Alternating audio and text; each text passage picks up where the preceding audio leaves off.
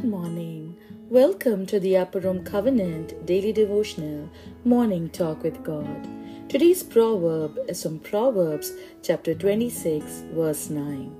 Like a thorn that goes into the hand of a drunkard is a proverb in the mouth of fools.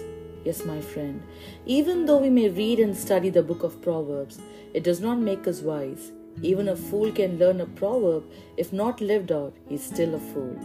As we read in Proverbs 3:1, Solomon taught his son the importance of keeping wisdom. He said, My son, do not forget my teaching, but let your heart keep my commandments. And the same is true for us, beloved. It is easy to read a chapter in the book of Proverbs every day, but upon closing the book, we walk away and forget what we have learned. Bible says in the book of James chapter 1 verse 22 to 24, be doers of the word and not hearers only, deceiving yourselves. For if anyone is a hearer of the word and not a doer, he is like a man who looks intently at his natural face in a mirror.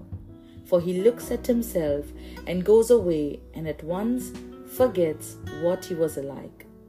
Every day we are tempted to live a life absent of wisdom. Just think about television, magazine, books, and posts on the social media. How many of them have true biblical wisdom, beloved? The book of Proverbs calls us to live differently by aligning our lives to the Word of God and not by the words of those lacking wisdom.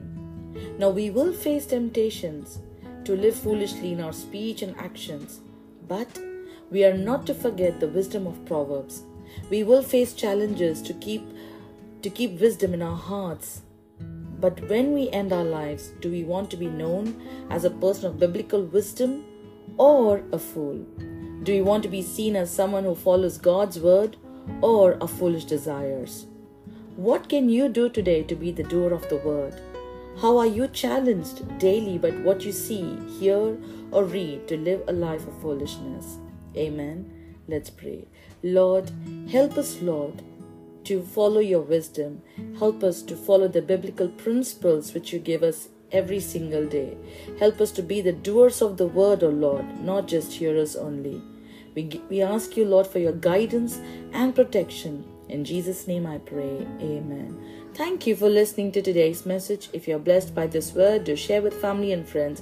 Do like the video, subscribe to the channel, and click the bell icon button to receive notification. God bless you. Have a blessed day.